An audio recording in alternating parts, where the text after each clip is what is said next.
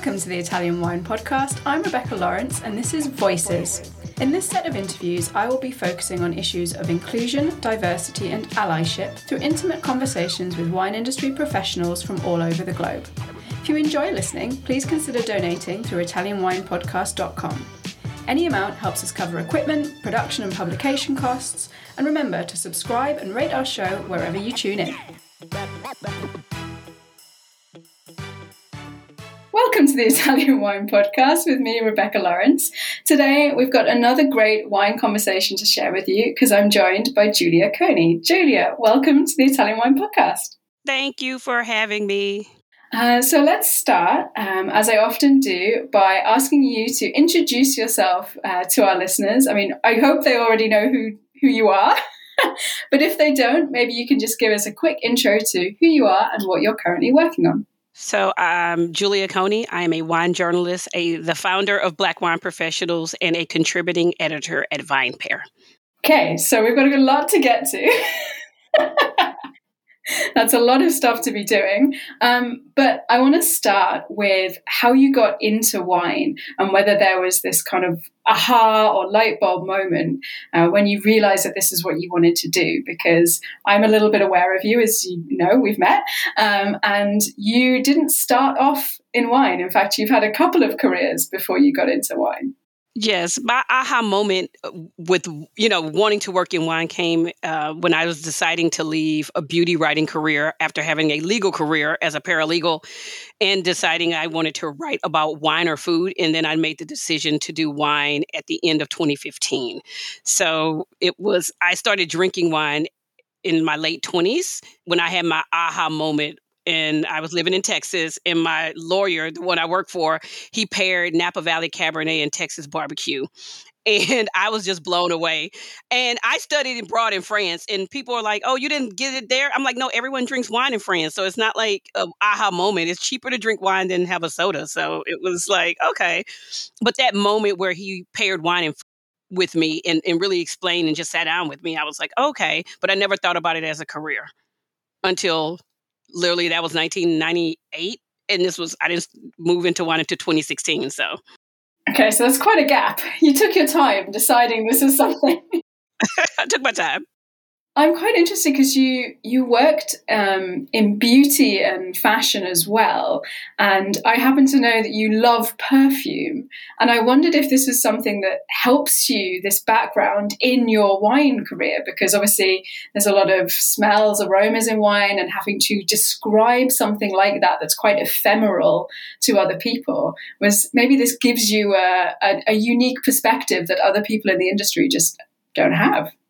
Well, it's one of those things, and I have to always use this caveat. I don't wear fragrances when I'm tasting wine with other people. I know people are always like, "Oh, you know." I have to give this caveat. Um, I'm talking to a chemist right now because I have slowly started to figure out where on the body to place a fragrance that no one smells, like, but you know you have it on. is really fascinating. But for me, beauty was never about just like makeup. For me, I love skincare and fragrance. Those were my two top main writing hubs for me because I love ingredients. I am a sucker for like what is in something and the, the science behind it. And when I met Jean Claude Ellena, who was the nose for Hermes, I really kind of went down a rabbit hole of fragrance. So it wasn't just like, oh, it's a fragrance and everything. I am really into the flowers, the aromas, the fruit that comes through in a fragrance. And also, the same as wine, fragrance has a scent memory. There is a moment you remember a certain glass of wine that you remember a certain fragrance. And I studied flowers and aromas in Grasse, France, which is the hub of fragrance in the world. And I just use that in wine because you really understand. It's kind of like when you smell a wine that's not well made and then you smell one that's well made. It's the same as like fragrance. You smell this chemically synthetic fragrance and you're like, mm, and then you smell like this beautiful one well made and you have to go, oh, wow, that is something. So that's how, to me, they work together.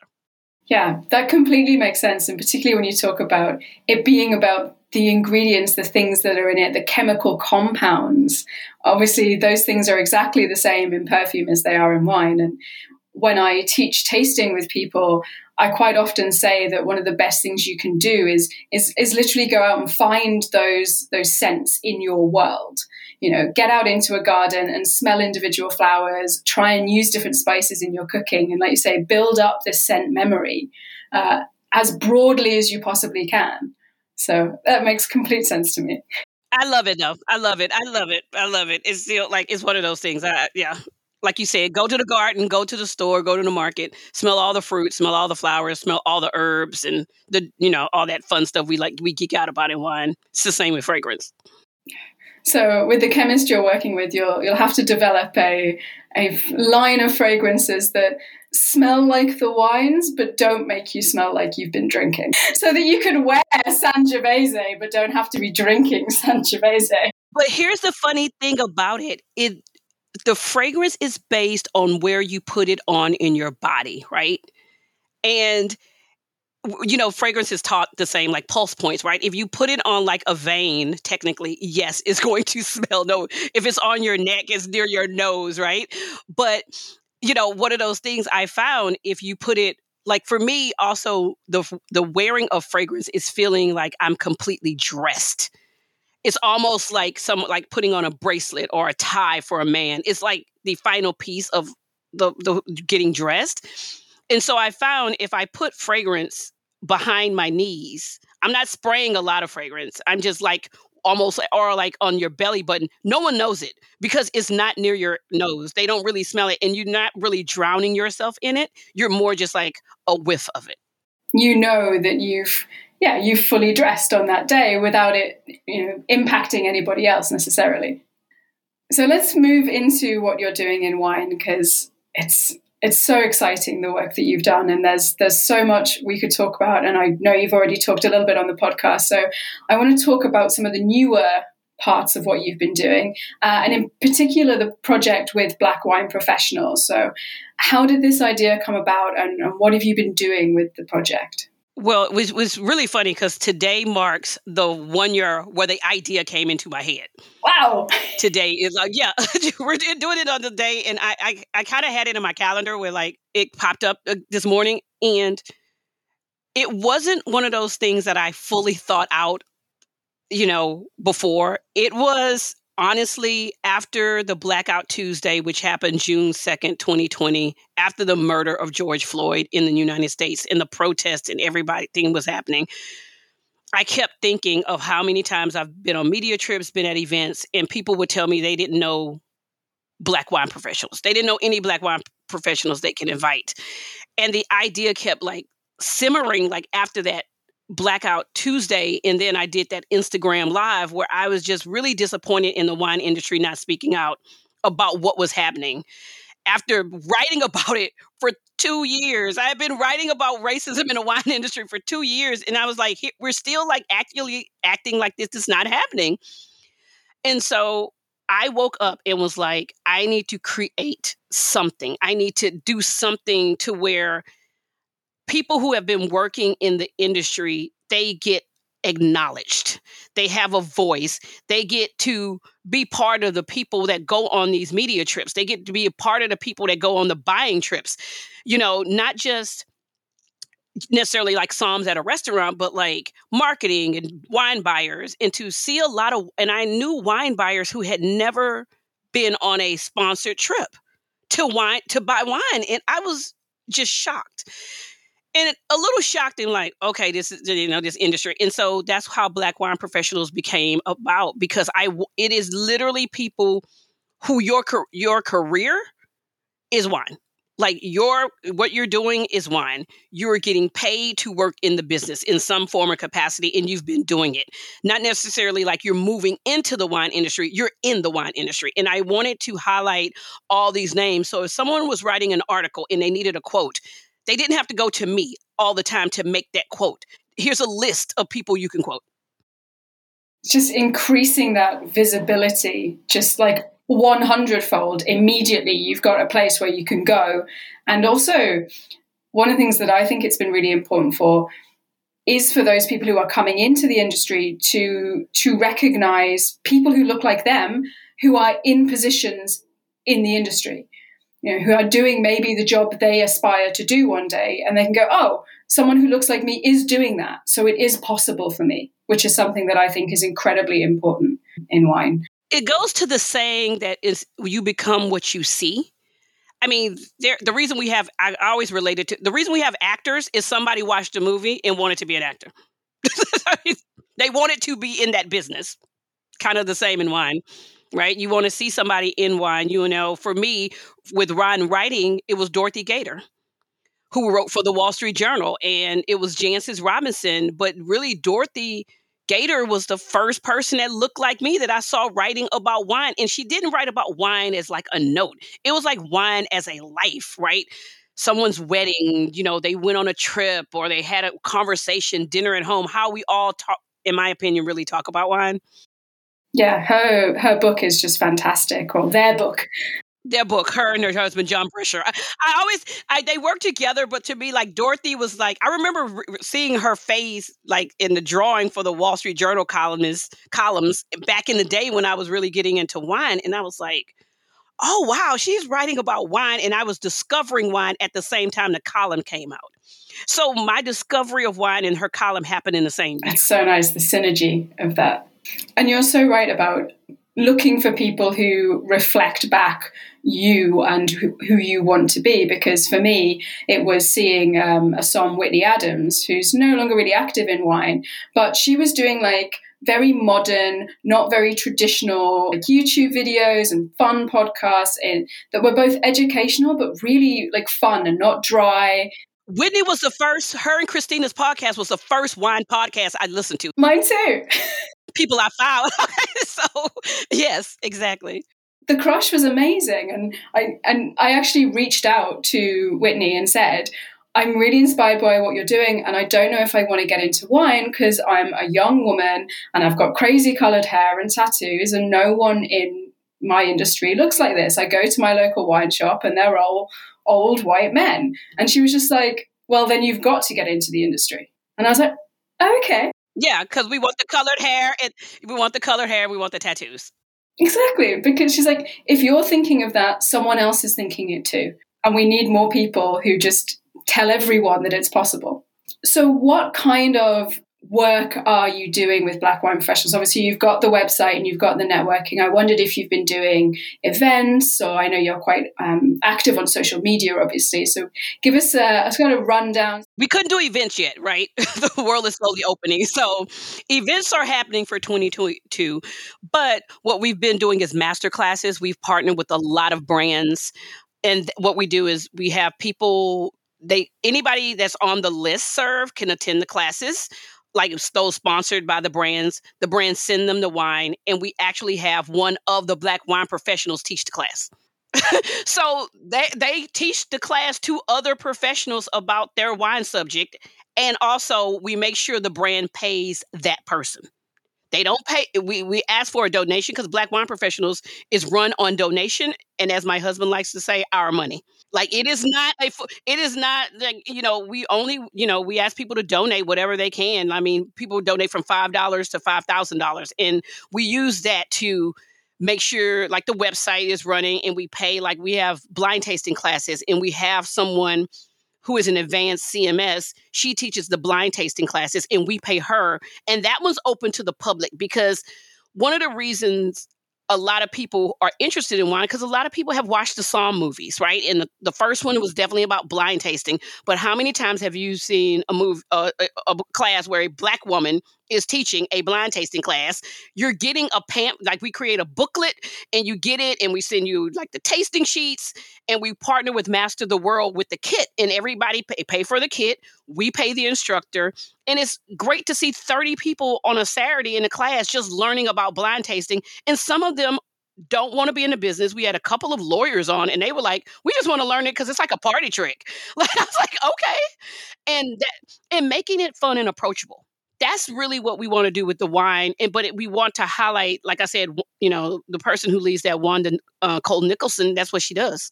That's super cool. So we should all be watching this space for, for 2022 for the next for the for the blow up of all your events when we can actually get in person. Yes, be in person. Yes, yes. So, speaking of representation and how how much the wine industry has failed at this traditionally. And you mean they continue to fail? I talk about this all the time. They're continuing to fail. I look at some of these websites, I mean, in their social media, and I, my, my one thing I always tell people, and if you're listening to this and you work in wine or don't work in wine, diversify your social media feed. That is the first step to discovering people who don't look like you. If all your social looks like you, that is part of the problem because you're not getting a different perspective.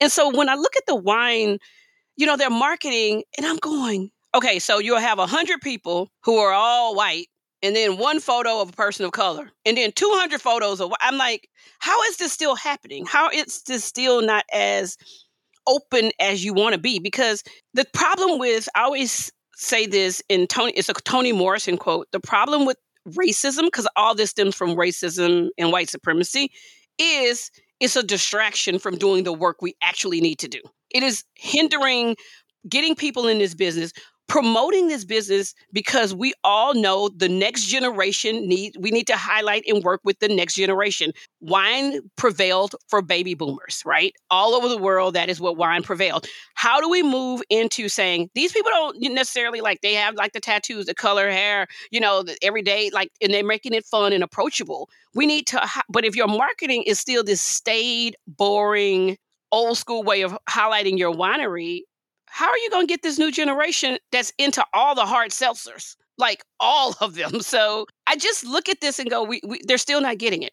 Even after the past year, some of them, some of them do, but a lot of them still don't get it. That's actually where my question was going to lead because I saw you speak at wine2wine and you talked so eloquently about the importance of language, but you also talked about the, the unspoken language, the visuals, the marketing, and about not seeing yourself reflected in wine marketing and how this alienates an entire section of wine lovers who who are there drinking wine, enjoying wine. You know, the wine industry is not just white.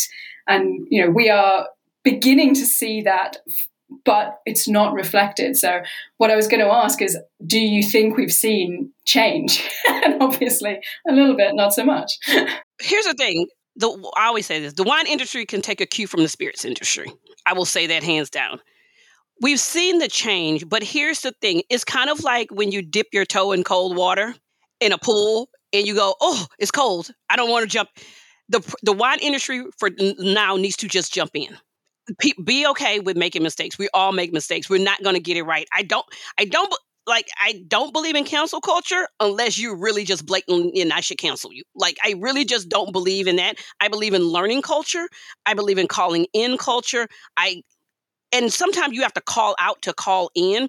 But after last year, it should be hey let me go to my social media team let me go to my marketing team and go hey how can we make this look better how can we make our feed look better? How can we make our website look approachable? Also, too, like some of the websites, they look like they were made in 1998.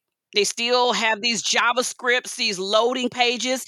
Like, it's one of those things, too. It's not just race, it's also t- technology, like embracing what you can and what you have. So, if you're like s- sending somebody to a link from your web to your website, make it easy to find a wine you know, make it easy, like, oh, the story, and then you got this beautiful view and everything's loading slowly. And I'm going, where's the one? Like, okay, I wanted, I saw this bottle. Let me see this. Let me, you know, look into it. And then I'll, I'm on your site. I'm going to read your story. That's what most people are doing. And I think it's a lot that they, they're just slow to move.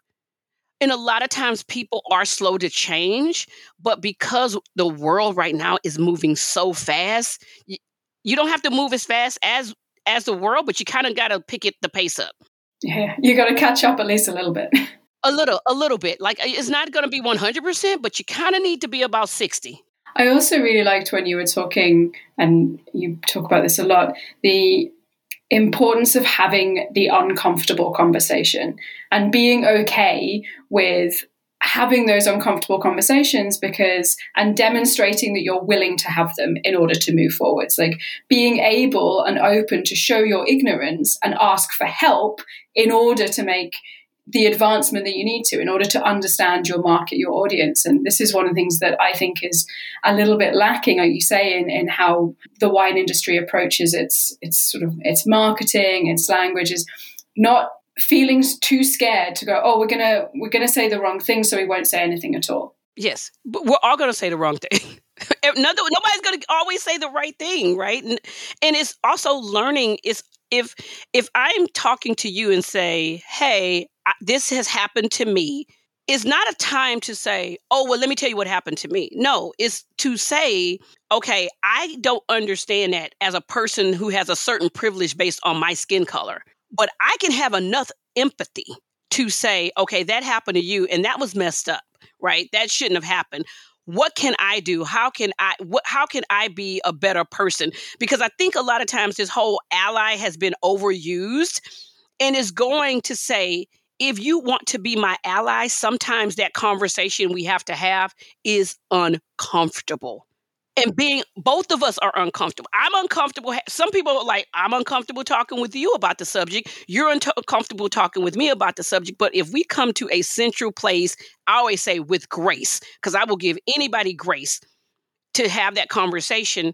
Okay, let's talk about it. And sometimes it's not a one time conversation.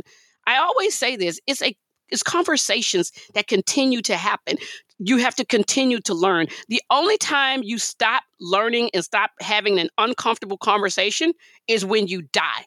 Because you have to work on being a better person your entire life. It, you never stop learning. And it's the same with talking about these, you know, topics of race and, um, you know, things that have happened in history and also learning different history. You know, a lot of times we're taught one way of history, especially like in the US, right? And how is that hit, uh, like learning your own history learning other culture history like and that's why i say learning should never stop until you like no longer have breath in your body and if people want to continue to learn and to continue to have the uncomfortable conversations i'm willing to talk to them yeah and that's one thing i've loved about this series on this podcast is some of the conversations haven't been easy for me because I'm a little bit ignorant. But it's an opportunity for me to say, okay, can I try and learn something from your experience? And how can I then make decisions with what I'm doing, maybe with how I talk to people, with the language I use? How can I be better? And, and hopefully it's also helping our listeners. Exactly. And that's what we want. We want people to, t- to look and listen to the conversations and go, okay, I may not understand right now, but let me do the personal work to really understand it. Let me do the professional work to really learn and open your eyes to like, this is happening, like, and has happened. Okay, now that I know better, I do better. And that's a quote from Maya Angelou. That's not me. You're bringing the big hitters today. You have. I have to be. Look, I, the ancestors. Look, I've learned through them, especially with my own, you know, diversity, equity, inclusion training that I constantly do. I'm constantly in training on how to have these conversations. So I always tell people, like, I don't say it and then don't do the work. I'm constantly working on how to have this conversation, the nuances of it, learning in my own way as well. So I'm still doing the homework as well. So it's not like I'm saying, oh, do this and I'm not doing it. No, I'm still like in DEI training and have been for the past three three years now. Yeah, I think I think we all need to be. I really do. So I'm going to end on a on a slightly more light-hearted note because uh, obviously this is the Italian wine podcast, and whilst I know you're a complete francophile and you adore your champagnes, uh, but I wanted to ask you if there are Italian wines that you particularly love. Maybe we can swing you towards Franciacorta instead of that bottle of champagne. Here's the thing. Here's the thing. Here's what I say. I'm a lifelong Francophile, right? And I think that comes back to being a child, reading James Baldwin, reading Richard Wright, reading all these people from the Harlem Renaissance who studied in France and they felt like they could leave America and feel free. That is why I tell people all the time the reason I study champagne is because that's the method most people use to make a sparkling wine. Italy has drawn me in and I'm trying to run away because you guys have too many grapes. I'm that's my joke. It's like you have too many grapes. But I drink a lot of French Franciacorta, but I drink way more sparkling Durello when I can get it. I had never had a sparkling Durello until last February when I was there for the Valpolicella and Kevin was like, "Have you had a sparkling Durello?" And I was like, "No. What is a sparkling Durello?" He had we had one at one of the wine bars. I remember leaving the bar and going to a wine store in Verona and I was I bought a case of sparkling Durello, but I could only go. I had to go back a couple of uh, hours because I had to go. I couldn't carry the case to the hotel, so I bought six bottles, put it in my backpack, went back to the tasting, went back to the wine store the next day, brought back, and literally I came back to the United States and I went to the wine store and said, "How can we get more sparkling Durello in the store?" And they were like, "Who do you want?" And I was like who do, can we get? And we currently carry Sandro De Bruno Sparkling Durello 36 because I was like, I love that wine.